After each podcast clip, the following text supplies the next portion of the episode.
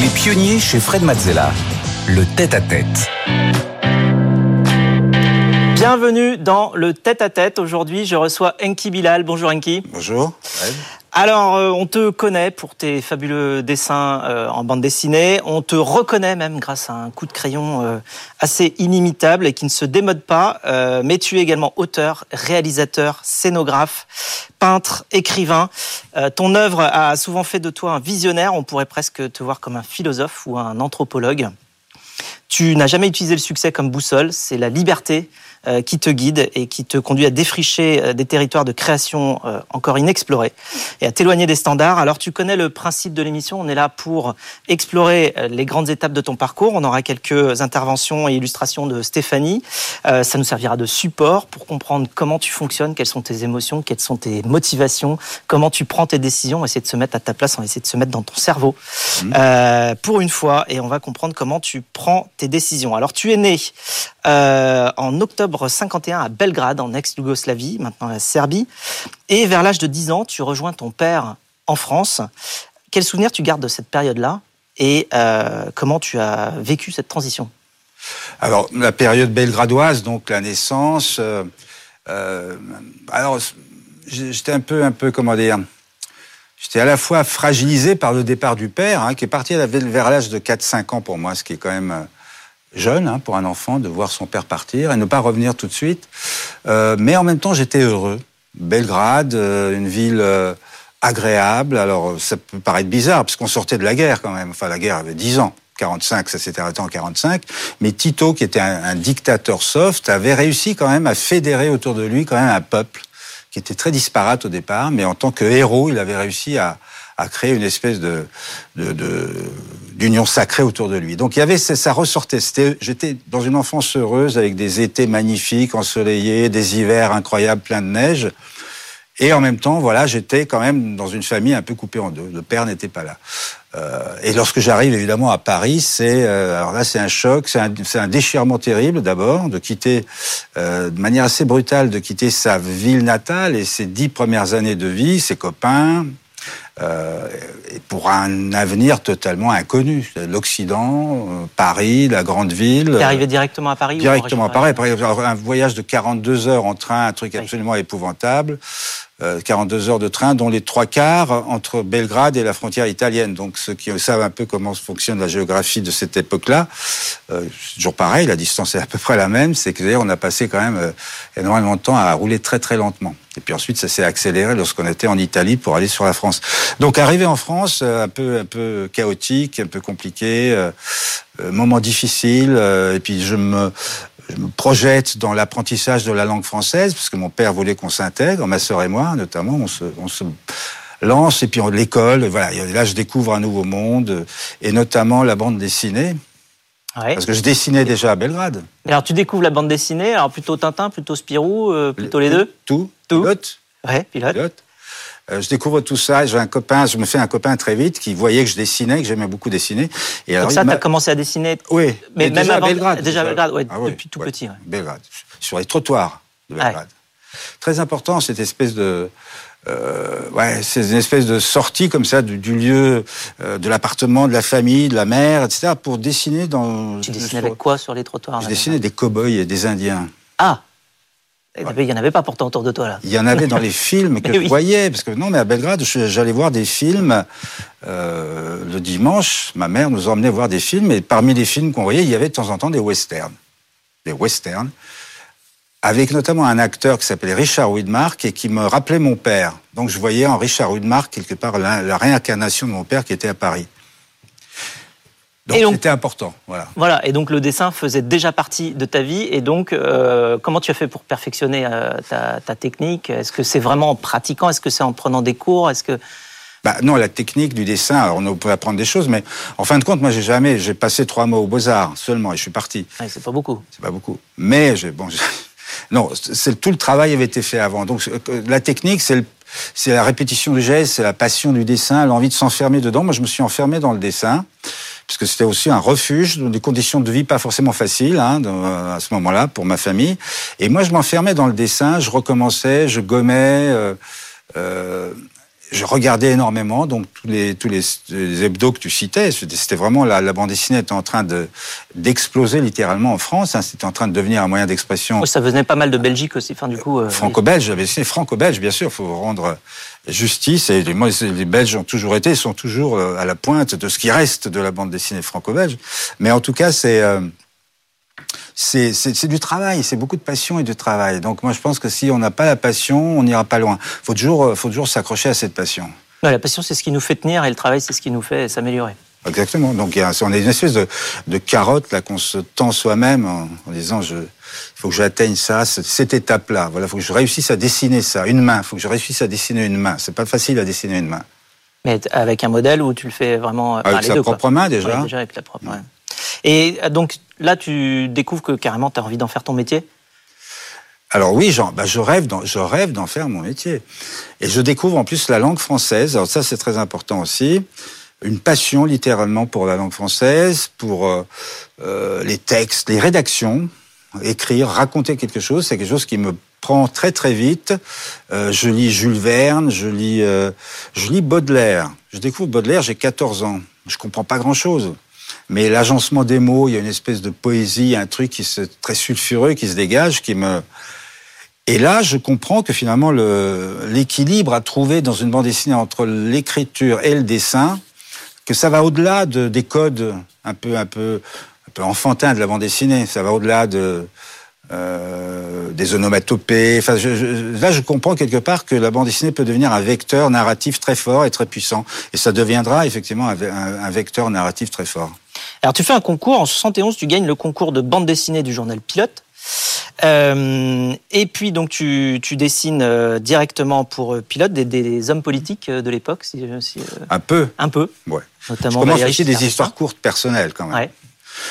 Le, non, là, les, les, les hommes politiques, c'est assez peu, et je suis pas très bon là-dedans mais c'est pour vivre aussi. Hein, faut... Donc je travaille, j'ai la chance de travailler avec les plus grands dessinateurs de l'époque. Là, tu avais 20 ans quoi, à peine. Ouais. Et, et, je travaille évidemment avec les gens de, euh, de l'équipe pilote. Alors pilote, il y a Gottlieb, il y a, il y a, il y a Rezer, il y a il y a Alexis, il y a, enfin, il y a des, des, gens extraordinaires. Quoi. Il y a Claire Bretéché, euh, qui était une, enfin, une auteure, un, une auteure incroyable, une autrice, pardon. En 72, tu publies ta première histoire dans le journal Pilote, justement, euh, L'appel des étoiles, plus connu sous le nom du Bol maudit. Euh, et c'est aussi au journal que tu rencontres Pierre Christin, scénariste de Valérian, avec qui tu collabores sur plusieurs albums, La croisière des oubliés, Le vaisseau de Pierre, La ville qui n'existait pas, et on trouve déjà ton style de dessin. Hein. Euh, alors comment tu le décris d'ailleurs, ton, ton, style de dessin Là, tu avec euh, Pierre Christin? Pierre, euh, et comment je décrirais mon style de dessin? Alors c'est pas évidemment c'est pas c'est pas les mots qui peuvent faire ce, cet exploit. C'est alors c'est du réalisme très décalé. C'est j'ai l'impression de décaler ce que je vois. Donc je décale la réalité quelque part. C'est une interprétation? Ah, forcément. Euh, donc un regard un peu différent. Il y a, il y a la couleur. enfin, c'est très compliqué de parler d'un avec des mots d'un graphisme. Euh... C'est une interprétation de la réalité. C'est pas une imagination. Euh, euh... Non, je peux imaginer. J'ai déjà dessiné des choses totalement imaginaires, mais non. Ce qui m'intéresse le plus, c'est de prendre la réalité et de la déformer, de la transformer. Voilà. C'est un peu de plus en plus vers ça que je que je vais simplement parce que c'est lié aussi aux thématiques que je donc je suis pas je suis pas un dessinateur de l'imaginaire pur qui va dessiner des mondes. Je, l'ai fait mais ça m'intéresse plus et tu as développé euh, différentes techniques au fur et à mesure des années. Tu as commencé, euh, enfin, si on parle juste purement technique de dessin, euh, comment tu. Alors oui, alors l'évolution technique, c'est vraiment ça, c'est très important et c'est à chaque fois personnel. Mais moi, ce que j'ai voulu faire, à un moment donné, j'ai senti que de dessiner avec la technique traditionnelle de la bande dessinée, ça me, ça m'ennuierait vite et que j'aurais pas envie de continuer très longtemps. Donc, je, je cherchais en permanence à trouver des euh, des moyens de, de me faire plaisir en dessinant. Donc j'étais l'un des premiers à faire de la couleur directe. C'est-à-dire que avant on dessinait à l'encre de Chine, on mettait la couleur à part. Enfin bon, c'était un procédé très très sophistiqué, très beau, hein, très artisanal en même temps.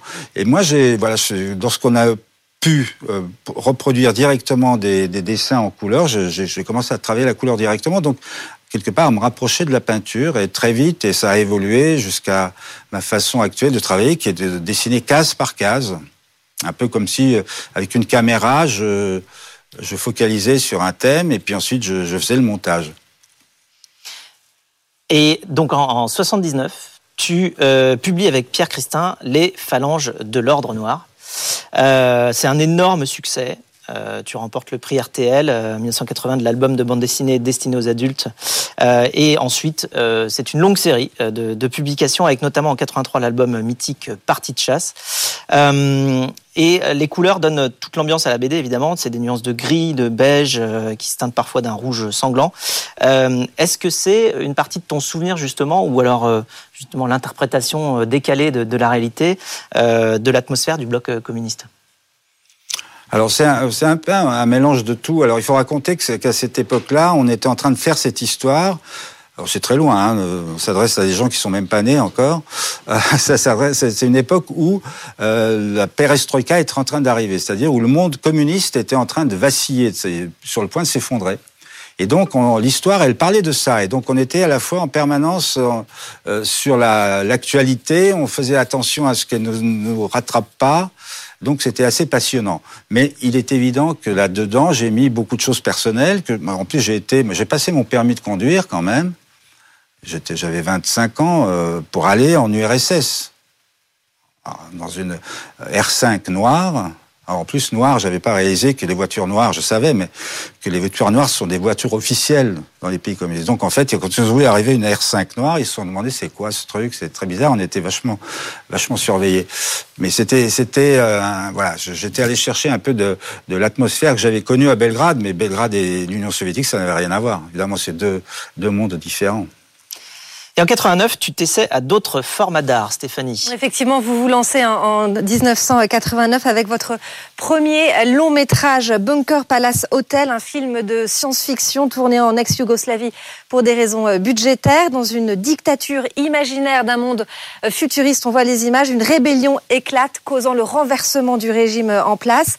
Les hauts dignitaires de ce régime fuient dans ce fameux Bunker Palace Hotel, refuge haut de gamme euh, construit sous terre avec un personnel Android qui commence à donner des signes de dysfonctionnement. Et tous attendent un président qui tarde à venir. Un film au casting 4 étoiles avec Jean-Louis Trintignant et Carole Bouquet et qui est une, satire des, régimes totalitaires. Oui, exactement ça. C'était en fait, voilà, ça, ça rejoint un peu ma mon histoire, ma fascination et ma mon angoisse aussi par rapport à ces régimes-là. Euh, et c'est effectivement, c'est un, un, court métrage que je m'apprêtais à faire et c'est un producteur qui m'a dit mais non, moi je ça, je trouve que c'est un sujet de long métrage et moi je te produis ton, ton, ton film. Donc on a fait ce film dans des conditions assez assez assez délicates, mais effectivement le casting. Oui, tournage à Belgrade, c'est le hasard. Parce que je devais tourner d'abord à Moscou, on est allé à Mosfilm, on a vu des studios absolument hallucinants. Et finalement, c'était trop cher, c'était encore trop cher. Et donc, c'est Belgrade qui s'est positionné. Donc, on est allé à Belgrade, et là, j'ai ah, j'ai tourné dans un studio où, gamin, j'avais tourné dans un film. Le hasard, c'est magnifique. Et là, en fait, c'est vrai que le casting 4 étoiles, c'était génial. Il y avait Carole Bouquet, donc Jean-Louis Trintignant avec ce crâne rasé, Carole avec ses cheveux rouges. Euh, il y avait, il y avait Jean-Pierre Léo, il y avait Yann Colette, Roger Dumas, et puis des acteurs yougoslaves très très connus. Euh, à la fois croate et serbe. Et c'est à ce moment-là, d'ailleurs, commençait à, à se déchirer la Yougoslavie. Donc c'est très étrange. Il y avait des acteurs croates qui jouaient dans mon film et en Croatie, on leur disait faut pas jouer en, dans un film à Belgrade et inversement, faut pas jouer avec un, une actrice croate. Enfin bon, c'était assez dément. Et, euh, et, donc voilà, ce mélange à la fois de la réalité, de l'actualité de la Yougoslavie de ce moment-là, plus le sujet de ce pouvoir dictatorial qui se réfugie comme ça dans, dans un palace souterrain. C'était, c'était très fort hein, comme période. Hein. Et pourquoi tu as voulu faire euh, plutôt du cinéma? Tu voulais dépasser la BD Qu'est-ce que ça apporte de, de plus ou... On ne peut pas dire que l'un soit, soit meilleur que l'autre. Je crois pas. D'ailleurs, je crois même que, au fond de moi-même, que la bande dessinée libre, euh, libérée, traitée de manière libre, c'est, c'est, ça c'est sans doute le moyen le plus extraordinaire de s'exprimer. C'est un peu comme l'écriture toute seule, mais là, il y a en plus la dimension du dessin.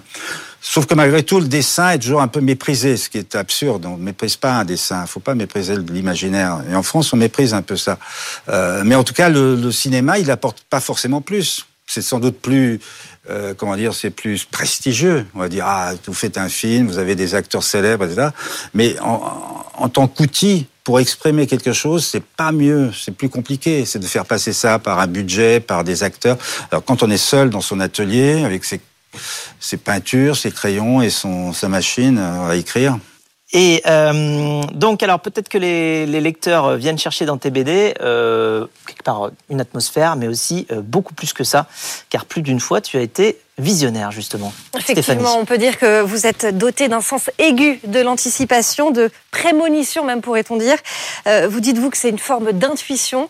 Euh, il y a d'abord Partie de chasse, publié hein, donc en 83 et qui annonce la fin euh, du bloc communiste. Dans Le sommeil du monstre, il est question d'obscurantisme religieux et de force qui s'attaque à des symboles de l'Occident, le Crystal Building à New York et la Tour Eiffel. Et là, on est trois ans avant le 11 septembre 2001. En 2009, dans la trilogie du coup de sang, vous évoquez déjà la révolte de la nature en plongeant le lecteur dans un monde ravagé par le dérèglement climatique. Et plus récemment, dans le tome 3 de euh, Bug, vous racontez une panne informatique mondiale qui enraye les ordinateurs et tous les systèmes d'information, effaçant la culture et la connaissance de la surface de la Terre. Est-ce que euh, ce sont les, les prémices d'une remise à jour euh, culturelle et intellectuelle L'avenir nous le dira. mais justement, à ce sujet, le galeriste Jean-Baptiste Barbier a une question à vous poser. Bonjour Enki, j'ai une question à propos de ton travail. Ma question toute simple est comment fais-tu pour anticiper le futur? Jean-Baptiste. Bonne question. Alors, je suis venu sur ma boule de cristal, vous avez remarqué. Euh, je n'en ai pas. Je n'en ai pas. Non, c'est très.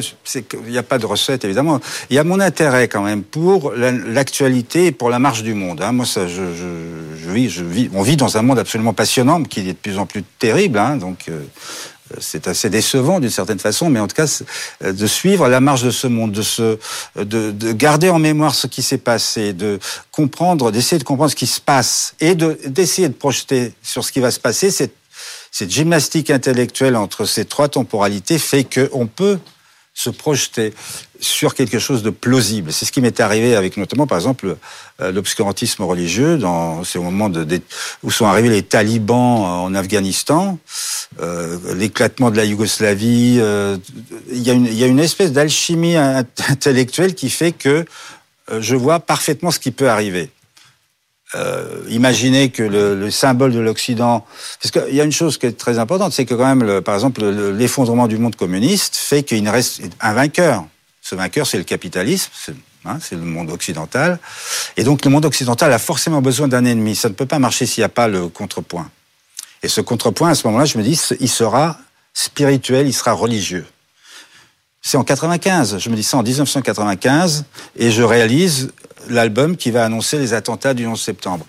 Donc c'est c'est de l'intuition, mais aussi c'est une forme de réflexion.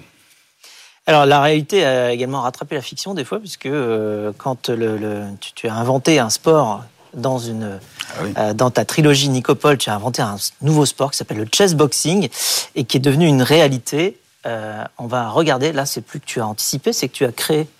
Un nouveau sport, tu as créé le futur.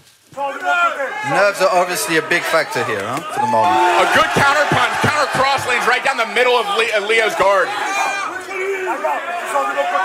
Il y, a, il y a des, des, des, pions qui vont tomber en tout cas. Si on se souvient de la position à laquelle on est parti, il y a eu petit rock pour les blancs, ce qui laisse voilà, la tour et le fou qui attaquent euh, le pion donc en B2 qui est en bas à gauche. Pour ceux qui connaissent pas les casques, il n'y a pas les lettres, donc euh, il faut. Oui, a une petite défaillance en fait finalement dans la position blanche là pour le coup. Ah, comment est venue l'idée, déjà? Une fraction de seconde. Euh, j'étais sur une histoire où il y avait des. Euh, où tout était évalué sur des échelles de valeur. Un peu comme on fait des clics maintenant sur, euh, sur, Internet. Alors c'est l'échelle des valeurs de, des tremblements de terre, l'échelle de Richter. Bon, bref. Et là, il y avait tout était évalué, y compris l'intelligence, l'élégance, la beauté, la violence, la, la, vitesse, etc. Et puis en sport, je cherchais un sport qui serait un peu dans cette société idéale qui serait le représentant de l'excellence de l'humain. Et j'ai pensé à l'intelligence, je me dis, tiens, des jeux d'échecs, c'est vachement bien. Et immédiatement, c'est accolé l'image du boxeur. C'est de la violence, c'est du physique, mais aussi c'est de l'intelligence et de la théorie. Donc je me suis dit, voilà, chess boxing, mais ça dure une fraction de seconde. Après, j'imagine la scénographie du, ring, euh, avec euh, ça commence par des échecs, boxe, échecs, alternance. Moi, dans l'histoire, ça finit dans le sang, c'est grotesque, c'est énorme, et c'est tout. Mais l'inspiration vient aussi quand même de ton passé, parce que tu, les échecs, c'était très présent. Oui, j'ai joué aux échecs quand j'étais gamin, et j'ai fait du sport. J'ai pas fait de boxe. Euh, enfin, à Belgrade, on jouait dans les parcs et partout. Dans les parcs, les gens, les, petits vieux, les petits jeunes. Et puis la boxe, je crois que ton père était, euh, boxeur, enfin, à un très haut boxé à un moment, à un niveau, il a failli aller aux Jeux Olympiques de, de Berlin, mais 36, euh, bon, évidemment, Hitler, tout ça, il n'est pas parti, il n'y a pas eu de délégation yougoslave. Non, ce que je veux dire, c'est que simplement, le, le, c'est pas moi qui l'ai, moi je l'ai inventé le sport, mais c'est un autre artiste dix ans plus tard qui l'a mis en pratique. Et moi, je l'ai accompagné. Après, on est, voilà, je suis devenu le, parrain de ce sport. Et voilà, c'est, Hyper Rubing, qui malheureusement n'est plus là, mais qui était un, type formidable. Voilà, Hyper, un type extraordinaire et qui, voilà, qui a, qui a mis en pratique ce sport. Et donc en 2017, tu publies le premier livre de Bug, euh, une nouvelle série aux éditions Casterman. Depuis, tu as sorti les livres 2 et 3 et tu prépares actuellement le quatrième. Euh, ça parle de la mémoire. C'est un sujet qui te passionne, la mémoire. Hein. Alors la mémoire, oui, mais c'est presque c'est involontaire, c'est involontaire. Mais je pense qu'on tout le monde fait ça, en fait.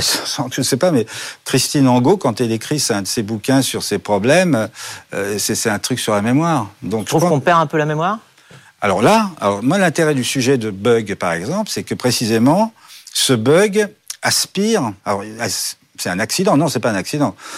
Euh, je dis pas ce que c'est parce que ça sera dévoilé tout à fait à la fin. Mais en tout cas, c'est une, une entité extraterrestre qui aspire toute la connaissance et tous les fichiers du monde, c'est-à-dire les téléphones, euh, tout ce qu'il y a dans les numériques des avions, des trains, euh, les, euh, les, ogives nucléaires, les téléphones portables, évidemment, les ordinateurs de chacun, etc. Tout est aspiré, et on ne comprend pas pourquoi, mais l'humanité se trouve à poil sans rien. Qu'est-ce que vous faites, vous? Qu'est-ce que vous faites tous ici? Et toi, qu'est-ce que tu fais avec ton, ton portable? Là, si tu n'as pas... Là, je l'ai pas. Non, mais c'est dangereux, c'est dangereux de, sortir sans son portable aujourd'hui. Donc, tu vois ce que je veux dire, c'est que tout est aspiré, donc il n'y a plus rien. Donc, c'est la mémoire qui est partie. Et un personnage, un seul, se retrouve dépositaire de tout. C'est ça l'histoire. À son insu, malgré lui. Donc, euh, bah voilà, l'histoire va nous mettre face à nous-mêmes. Donc, le lecteur est mis face à lui-même, à sa propre mémoire et à à cette espèce d'inconnu. Qu'est-ce qu'on devient sans sa propre mémoire? Donc on meurt. Alors pour terminer, une question existentielle. Euh, pourquoi tu fais tout ce que tu fais? Pourquoi je fais ce que je fais? Parce que je parce que j'ai besoin de le faire. Parce que j'ai besoin de le faire. C'est un besoin. C'est un besoin. Alors c'est devenu un. Alors en plus, ce qui est intéressant, c'est qu'il y a des tas de dessinateurs qui pourront te dire, moi je peux pas, euh, je peux pas. Voilà, si j'ai pas un crayon, un papier, je peux pas. Il faut que je dessine en permanence. Il y a des tas de dessinateurs copains qui sont des dessinateurs compulsifs. Moi pas, pas du tout. Il me faut un thème, un sujet, quelque chose à qui me qui me pousse et qui me qui m'attire. Donc moi je suis attiré. Les thèmes que je c'est des thèmes qui viennent me chercher. Moi, je, me plonge dedans. J'essaie de les, gérer. Je gère ça. Alors en plus, c'est un exercice de liberté. Donc j'ai cette chance énorme de pouvoir le faire en toute liberté.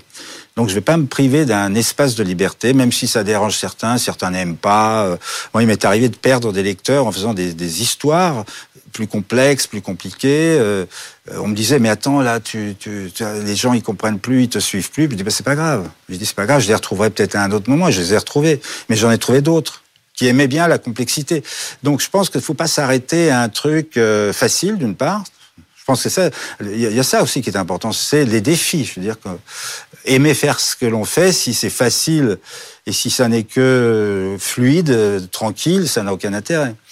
Donc il faut se confronter aux difficultés. Voilà, j'aime bien ça aussi, aux défis. Et donc faut pas lâcher, quoi. C'est un peu, euh, un peu le, je devrais donner un conseil, quel que soit le domaine, hein, c'est de ne jamais lâcher le truc. Si on a, si on tient, si on a une passion, faut pas la lâcher. Le besoin de liberté comme euh, boussole, comme moteur et même comme défi. Merci beaucoup, Enki Bilal.